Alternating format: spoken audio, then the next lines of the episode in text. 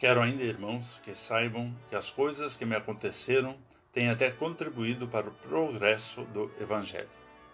Conforme carta aos Filipenses 1, versículo 12. Olá, querido amigo da Meditação Diária Castelo Forte 2023, dia 16 de maio.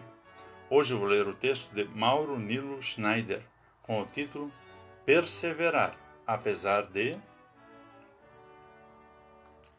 um casal de tico-ticos fez seu lindo ninho num arbusto ao lado de nosso quarto, com quatro ovinhos. Tudo transcorreu bem, até que um gato o destruiu. O desespero do casal foi comovente. Mas, para nossa surpresa, passados alguns dias, fizeram um novo ninho na frente da casa, dando-nos uma lição de perseverança, apesar do dano sofrido. Todas as criaturas, também as aves, carregam a ordem do Criador. Sejam fecundos, multipliquem-se. A fé igualmente gera perseverança, pois as pessoas cristãs não estão isentas de passar por provações.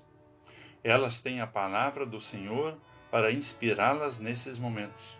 Assim como o apóstolo Paulo perseverou em situações difíceis, enfrentando até a prisão por pregar o Evangelho. Pela fé, ele percebeu que isso favoreceu o avanço da pregação do Evangelho, pois novas portas foram abertas para o testemunho da palavra do Senhor. Ele interpretou os fatos de uma forma otimista e influenciou outros a perseverar no anúncio do amor de Cristo.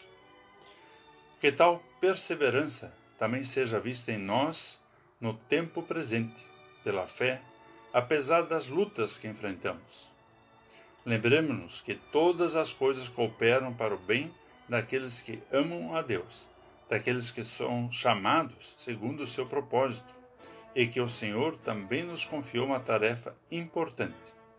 Vão por todo o mundo e preguem o Evangelho a toda criatura. Vamos falar com Deus. Senhor, Ajuda-nos a perseverar, mesmo em tempos adversos, testemunhando o teu amor em palavras e ações. Capacita-nos a sermos fiéis nas tarefas que nos confias. Por Cristo. Amém. Aqui foi Vigan Decker Jr. com a mensagem de hoje.